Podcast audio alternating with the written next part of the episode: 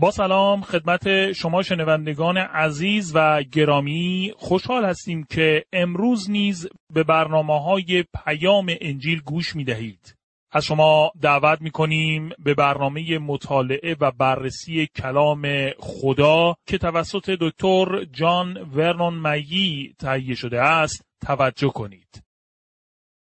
کتاب ابرانیان ادامه فصل شش دوستان عزیز در برنامه گذشته به اهمیت صبر زیاد و ایمان قوی داشتن برای دریافت وعده های خدا تاکید کردیم و در برنامه امروز به بررسی بقیه آیات این فصل ادامه خواهیم داد. در ابرانیان فصل 6 آیه 16 الی 17 می‌خوانیم وقتی شخصی برای کسی قسم می‌خورد معمولا به نام کسی سوگند یاد می کند که از او بزرگتر است. این سوگند تضمین کننده گفته اوست و به هر نوع بحث و کشمکش میان آن دو خاتمه می دهد. خدا نیز قسم خورد تا از این راه به آنانی که از او وعده کمک دریافت کرده بودند اطمینان بخشد و ایشان را خاطر جمع سازد که هرگز در وعده و ارادش تغییر نخواهد داد. معمولا هر بحث و جدلی یا مشاجره با خوردن یک قسم پایان مییابد. وقتی خدا چنین کاری انجام می دهد نیازی به قسم خوردن ندارد. ولی او برای واضح و آشکار ساختن اهمیت موضوع چنین سخن گفته است. در ابرانیان فصل 6 آیه 18 می‌خوانیم به این ترتیب خدا به ما هم وعده کمک داده است و هم در مورد آن قسم خورده است. پس ما می توانیم در خصوص این دو عامل یعنی وعده و قسم یقین داشته باشیم. زیرا محال است که خدا دروغ بگوید. اکنون تمام کسانی که برای رستگاری به خدا پناه می آورند با دریافت چنین اطمینانی جرأتی تازه مییابند و می توانند اطمینان کامل داشته باشند که خدا مطابق وعدهش نجاتشان خواهد داد. دو عامل یا دو حقیقت غیر قابل تغییر در اینجا چه می باشند؟ وعده و قسم خدا. با توجه به کتاب پیدایش فصل 15 آیه 4 الی 5 خدا به ابراهیم وعده داد که از نسل او به اندازه ستارگان آسمان بیشمار خواهند بود. و سپس بر طبق پیدایش فصل 22 آیه 16 الی 18 می‌دانیم که وعدهش را با یک قسم تایید کرد. خدا وعده غیر قابل تغییر خود را با قسمی که غیر قابل تغییر می باشد تایید نمود. این دو عامل و یا دو حقیقت تغییر ناپذیر باعث تشویق و اطمینان ابراهیم شدند. اما اکنون امروز برای ما دو عامل تغییر ناپذیر چه می باشند؟ نه تنها وعده ای که به ابراهیم داده شد باعث تشویق ما می شود بلکه همچنین مکاشفه عالیتر محبت خدا یعنی هدیه پسرش را در اختیار داریم که به ما اطمینان می دهد. یک مرگ و قیام عیسی مسیح و دو صعود او به آسمان و شفاعت او برای ما دو عامل یا حقیقت تغییر ناپذیری هستند که ما را تشویق کرده و به ما اطمینان قلبی می دهند. مرگ، قیام، صعود و شفاعت عیسی مسیح چهار واقعیت عظیمی هستند که باعث اطمینان ما شده و برای ما پناهگاهی فراهم می کنند که می توانیم در آنجا آرامش یابیم. در چنین پناهگاهی می توانیم جرأتی تازه یافته و اطمینان کامل به نجاتمان داشته باشیم. این موضوع ما را به یاد شهرهای پناهگاه می اندازد که خدا برای قوم اسرائیل فراهم ساخت همانطور که در کتاب اعداد فصل 35 تصنیه فصل 19 و یوشع فصل 20 الی 21 درباره آنها نوشته شده است. این شهرهای پناهگاه نمونه و سمبولی از پناهگاهی است که گناهکاران برای نجات از مرگ در عیسی مسیح میابند. برای فردی که به طور تصادفی کسی را به قتل رسانده بود، امکان حیاتی بود محلی داشت که بتواند به آنجا پناه ببرد. شاید مقتول برادری داشت که می‌خواست به هر قیمتی شده از آن قاتل انتقام بگیرد. بنابراین فرد فراری می‌توانست به یک شهر پناهگاه رفته و در آنجا منتظر میماند تا به پروندهش رسیدگی شود. اگر مشخص می‌شد قتلی که اتفاق افتاده قتل غیر ام بوده است می توانست در آن شهر به زندگی خود ادامه دهد. این امکان چه تصویر جالبی را برای ما امروز نشان می دهد. این شهر آشکار می کند که عیسی مسیح پناهگاه ماست. دوست من، اکنون به عنوان ایماندار می توانم با یقین بگویم که به پرونده من رسیدگی شده محکوم و گناهکار محسوب شدم. مجازاتی که مستحق آن بودم مرگ است و این حکم نیز به اجرا درآمده است. عیسی مسیح مجازات مرگ را برای من پرداخت نمود. چون به جای من مرد من آزاد هستم و می توانم زندگی کنم. من از مجازات گناه آزاد شدم. دیگر هرگز نباید به خاطر گناه هم پاسخگو باشم و محکوم شوم. اکنون آزاد هستم تا به او خدمت کنم. اکنون کاهن اعظمی دارم نجات دهنده قیام کرده و زنده ای که می توانم به نزد او بروم. چه تصویر عالی از نجات دهنده من در اینجا نشان داده شده است. پولس رسول در نامه اول قرنتیان فصل ده آیه یازده نوشت تمام اتفاقات و بلایایی که بر سر قوم ما آمد برای این نوشته شد که ما بخوانیم و آن اشتباهات را تکرار نکنیم تا در این روزهای آخر که دنیا به پایان خود نزدیک می شود درس عبرتی بگیریم. تمام این عبرت ها نمونه ها و درس هایی هستند که برای ما نوشته شدند. ملک صادق نمونه ای از کهانت عیسی مسیح برای ما است. میلیون ها اتفاق می توانستند ثبت شوند. اما خدا فقط تعدادی از آنها را انتخاب کرد تا نوشته شوند. برای اینکه ما را قادر سازد در فهم و شناخت او و رابطه من با او رشد کنیم. در ابرانیان فصل 6 آیه 19 الی 20 می‌خوانیم. امید کاملی که ما به نجات خود داریم برای جان ما همچون لنگری است نیرومند که به هنگام طوفانها ما را ثابت و استوار نگاه می دارد. همین امید است که رابطه ما را با خدا حفظ می کند. یعنی با او که در آسمان در آن سوی پرده مقدسترین جایگاه می باشد. اما مسیح جلوتر از ما وارد این جایگاه شد تا در مقام کاهن اعظم همپایه ملک صادق برای ما شفاعت کند. وقتی عیسی مسیح به آسمان صعود نمود به مقام کهانت اعظم رسید. در آن سوی پرده مقدس ترین جایگاه عیسی مسیح به عنوان کاهن اعظم وارد معبد آسمانی شد که بر طبق ابرانیان فصل 8 آیه 5 خیمه عبادت زمینی نمونه ای از آن معبد آسمانی بود. او به مقدسترین جایگاه به حضور خدا رفت و خونش را در آنجا تقدیم نموده است. سپس در دست راست خدای قادر متعال نشسته است. اکنون تفاوتی میان هارون و خداوند عیسی مسیح وجود دارد. هارون هرگز در حضور خدا اجازه نیافت که بنشیند. در خیمه عبادت محلی برای نشستن نبود. تخت رحمت در آنجا قرار داشت که نمونه ای از تخت خدا بود. هارون بایستی با عجله وارد آن جایگاه مقدس شده و پس از اتمام کارش به سرعت آنجا را ترک می کرد. اما من و شما کاهن اعظم برتری داریم که به مقدس ترین جایگاه وارد شده و در آنجا در دست راست خدا نشسته است. او کار نجات بخش و آزاد کننده خیش را به پایان رسانده است.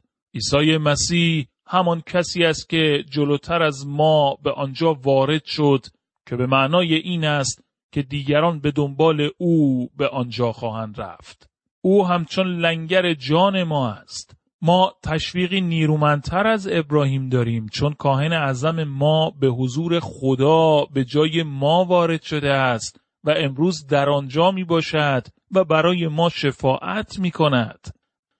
دوستان عزیز در اینجا مطالعه و بررسی فصل شش در کتاب ابرانیان به پایان می رسد و اکنون به بررسی فصل هفت در این کتاب توجه بفرمایید. کتاب ابرانیان فصل هفت موضوع اصلی این فصل عبارت است از عیسی مسیح کاهن اعظم ما همپایه ملک صادق بقیه نامه ابرانیان در ارتباط با عیسی مسیح زنده است که همکنون در دست راست خدا نشسته است. این موضوعی است که واقعا در کلیسای امروزی به آن بیتوجهی شده است. ما اغلب و بسیار زیاد درباره مرگ و قیام عیسی مسیح صحبت می کنیم و این حقیقتی عالی است. ولی دوست من، نیاز داریم به نزد عیسی مسیح زنده برویم که همکنون در دست راست خدا است و خدمتی را برای ما در آنجا بر عهده دارد. او شفیع ما است و برای ما شفاعت می کند. اکنون واقعیت آن خدمت برای ما آنچه است که زندگی روحانی ما را آزمایش و امتحان می کند. در اینجا میزان و معیاری است که می توانید زندگی خود را بر اساس آن تنظیم کنید. حقیقت این فصل از کتاب ابرانیان چگونه بر روی زندگی روحانی شما اثر خواهد گذاشت؟ نویسنده نامه ابرانیان مقایسه ای را در ارتباط با شباهتها و تفاوتهای میان کهانت ملک صادق و هارون بیان خواهد نمود. عیسی مسیح کاهن ابدی است. در ابرانیان فصل هفت آیه یک می‌خوانیم این ملک صادق هم پادشاه شهر سالیم بود و هم کاهن خدای بزرگ زمانی که ابراهیم چندین پادشاه را شکست داده بود و به دیار خود باز میگشت ملک صادق به دیدن او رفت و او را برکت داد در واقع با توجه به متن این آیه در زبان اصلی نویسنده نامه ابرانیان آنچه در این آیه می‌گوید را به آنچه در ابرانیان فصل 6 آیه 20 گفته است ارتباط می‌دهد. ملک صادق نمونه و سمبولی از عیسی مسیح است. با توجه به کتاب پیدایش فصل 14 آیه 17 الی 24 ملک صادق به عنوان پادشاه شهر سالیم و کاهن خدای متعال معرفی شده است. در حقیقت در پیدایش فصل 14 اطلاعات زیادی در مورد ملک صادق به ما داده نشده است. به سادگی می توانستیم او را فراموش کنیم اگر روح خدا او را به یاد ما نیاورده بود. روح خدا او را فراموش نکرد. در مزمور 110 آیه 4 نبوتی را در ارتباط با مسیح موعود یعنی خداوند عیسی مسیح مشاهده می کنیم. خداوند قسم خورده است و از آن بر نخواهد گشت که تو تا ابد چون ملک صادق کاهن هستی. من و شما در زمان کهانت عیسی مسیح زندگی می کنیم. امروز بسیاری منتقدان هستند که با نظریه دوره و زمانهایی که کلام خدا درباره آنها صحبت کرده موافق نمی باشند. حتی بعضی از واعظین در موعظه هایشان اشاره به این حقیقت نمی کنند. چرا من به این حقیقت باور دارم و عنوان می کنم؟ به این دلیل است که کتاب مقدس به آن اشاره کرده است. در طور تاریخ شاهد دوره و زمانهای متفاوتی هستیم که نشان دهنده شیوه عملکرد تاریخی و پیشرونده خدا با خانواده بشری است. به عنوان مثال می توان گفت هارون در عهد عتیق کاهن اعظم بود و در آن زمان خیمه عبادتی اینجا روی زمین وجود داشت.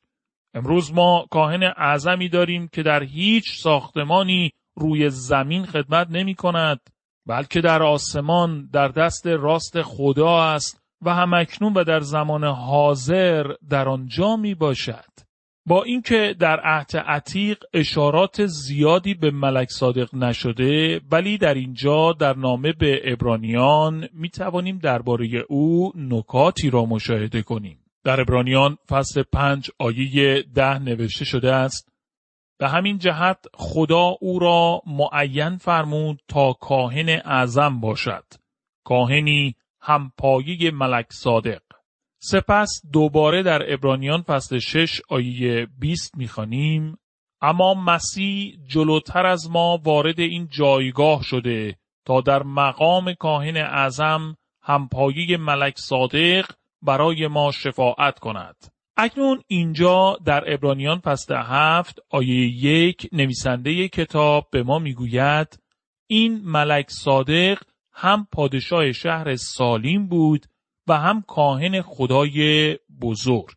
زمانی که ابراهیم چندین پادشاه را شکست داده بود و به دیار خود باز میگشت ملک صادق به دیدن او رفت و او را برکت داد. در این فصل توضیحات زیادی در مورد ملک صادق را خواهیم دید. کلید اصلی این فصل را می توان در ابرانیان فصل هفت آیه 17 یافت. در مزمور داوود نیز به همین موضوع اشاره شده در آنجا به مسیح می‌گوید تو تا ابد کاهن هستی کاهنی همپایه ملک صادق چون می‌خواهم به عیسی مسیح به عنوان کاهنی همپایه ملک صادق نگاه کنیم بایستی هر آنچه امکان دارد در مورد ملک صادق بدانیم و برای این منظور باید به کتاب پیدایش فصل 14 مراجعه کنیم. اتفاقات فصل 14 در ارتباط با شهر صدوم به وقوع پیوستند و در این فصل در مورد جنگی صحبت شده است. پادشاهان شرقی اتحادی را تشکیل داده و به جنگ پادشاهان غربی یعنی کسانی که در اطراف دریای مرد زندگی می کردند آمدند. پادشاهان شرقی پیروز شدند و مردم را به همراه ثروتشان به عنوان قنیمت به شهرهای خود بردند. ابراهیم با خبر شد که برادرزادش لوط نیز به اسارت گرفته شده است. ابراهیم فورا 318 نفر از افراد خود را برای نجات لوط آماده ساخت. این موضوع نشان می دهد که ابراهیم افراد زیادی را در خدمت خود داشت. اگر هر مردی که می توانست بجنگد یک زن و یک فرزند می داشت بنابراین می باید حدود هزار نفر در خدمت ابراهیم می بودند. او 318 نفر از مردان را با خود برد و در یک حمله قافل گیر کننده توانست بر پادشاهان شرقی پیروز شود. تمام نگرانی او به خاطر لوط و نجات او بود ولی با این کار توانست پادشاه صدوم و دیگران را نیز آزاد سازد. در پیدایش فصل 14 آیه 17 به ما گفته شده است هنگامی که ابراهیم کدر عمر و پادشاهان همپایی او را شکست داده مراجعت می نمود پادشاه صدوم تا دره شاوه که بعدا دره پادشاه نامیده شد به استقبال آبرام آمد.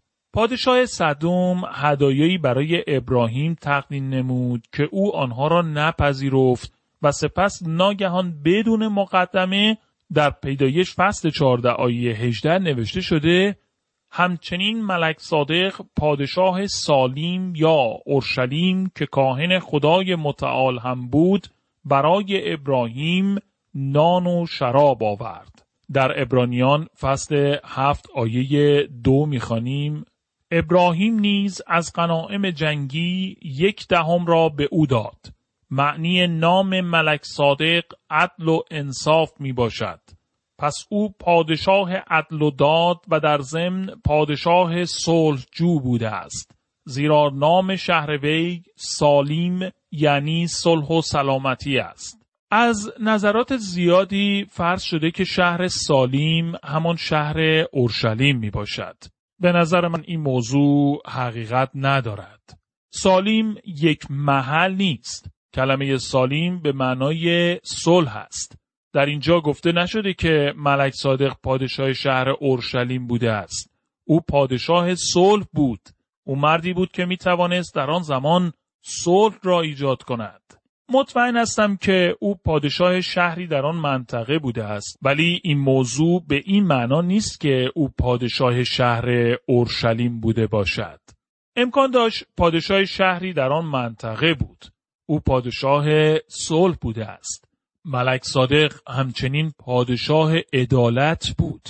این معنی کلمه ملک صادق در زبان عبری است. ملک صادق یعنی پادشاه عدالت. ارمیای نبی در مورد خدا می‌گوید که یهوه صادق یا یهوه عدالت است. ملک صادق نمونه و سمبولی از عیسی مسیح می باشد. او از چندین طریق گوناگون خداوند را نمایندگی می کند. او پادشاه صلح و عدالت است. خداوند عیسی مسیح پادشاه است. او عدالت است. او عدالت ما شمرده شده است. ما توسط او عادل و نیک محسوب می شویم. ملک صادق کاهن خدای عظیم خدای قادر متعال می باشد. خداوند عیسی مسیح کاهن اعظم ما است. اکنون نکته بسیار جالب این است. وقتی که ملک صادق به ملاقات ابراهیم آمد با خود نان و شراب همراه آورد. من اعتقاد دارم که این دو مرد بزرگ عهد عتیق با یکدیگر شام خداوند را جشن گرفتند. آنها به این ترتیب دو هزار سال قبل از اینکه عیسی مسیح بیاید به آمدن او نگاه می کردند. امروز من و شما یکدیگر را ملاقات کرده و توسط خوردن نان و شراب یعنی شام خداوند به گذشته یعنی آمدن عیسی مسیح بیش از دو هزار سال قبل نگاه می کنیم. آنها نیز در آن زمان شام خداوند را با هم جشن گرفتند. از من نپرسید که آن را توضیح دهم. نمی توانم چنین کنم. فقط می توانم توجه شما را به آن جلب کنم.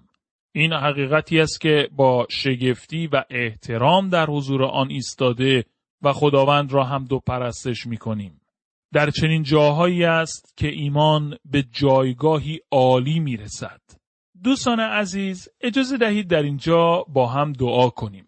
خداوند قادر متعال تو را حمد و سپاس می‌گویم به خاطر کلامت که ما را از طریق آن با خودت آشنا می‌سازی. خداوندا شکرت می‌کنم که بر اساس کلامت می‌دانیم اکنون در حضور تو کاهن اعظم و شفیعی داریم که می توانیم توسط خون ریخته شده و قربانی او به درگاه مقدس و پر از فیض تو آمده و رحمت تو را تجربه کنیم. خدایا تو را به خاطر حکمت عظیمت ستایش می کنیم که از نیاز و ضعف ما کاملا آگاهی و از طریق فرزندت عیسی مسیح ما را در خانواده خود پذیرفته ای تا بتوانیم با تو زندگی ابدی داشته باشیم و از برکت بودن با تو هر روز برخوردار شویم. خداوندا تو را با تمام وجودمان دوست داشته و تنها تو را پرستش می کنیم و جلال می دهیم. حمد و سپاس از آن توست خدای قادر متعال و خالق آسمان که در عیسی مسیح پدر عزیز آسمانی ما هستی.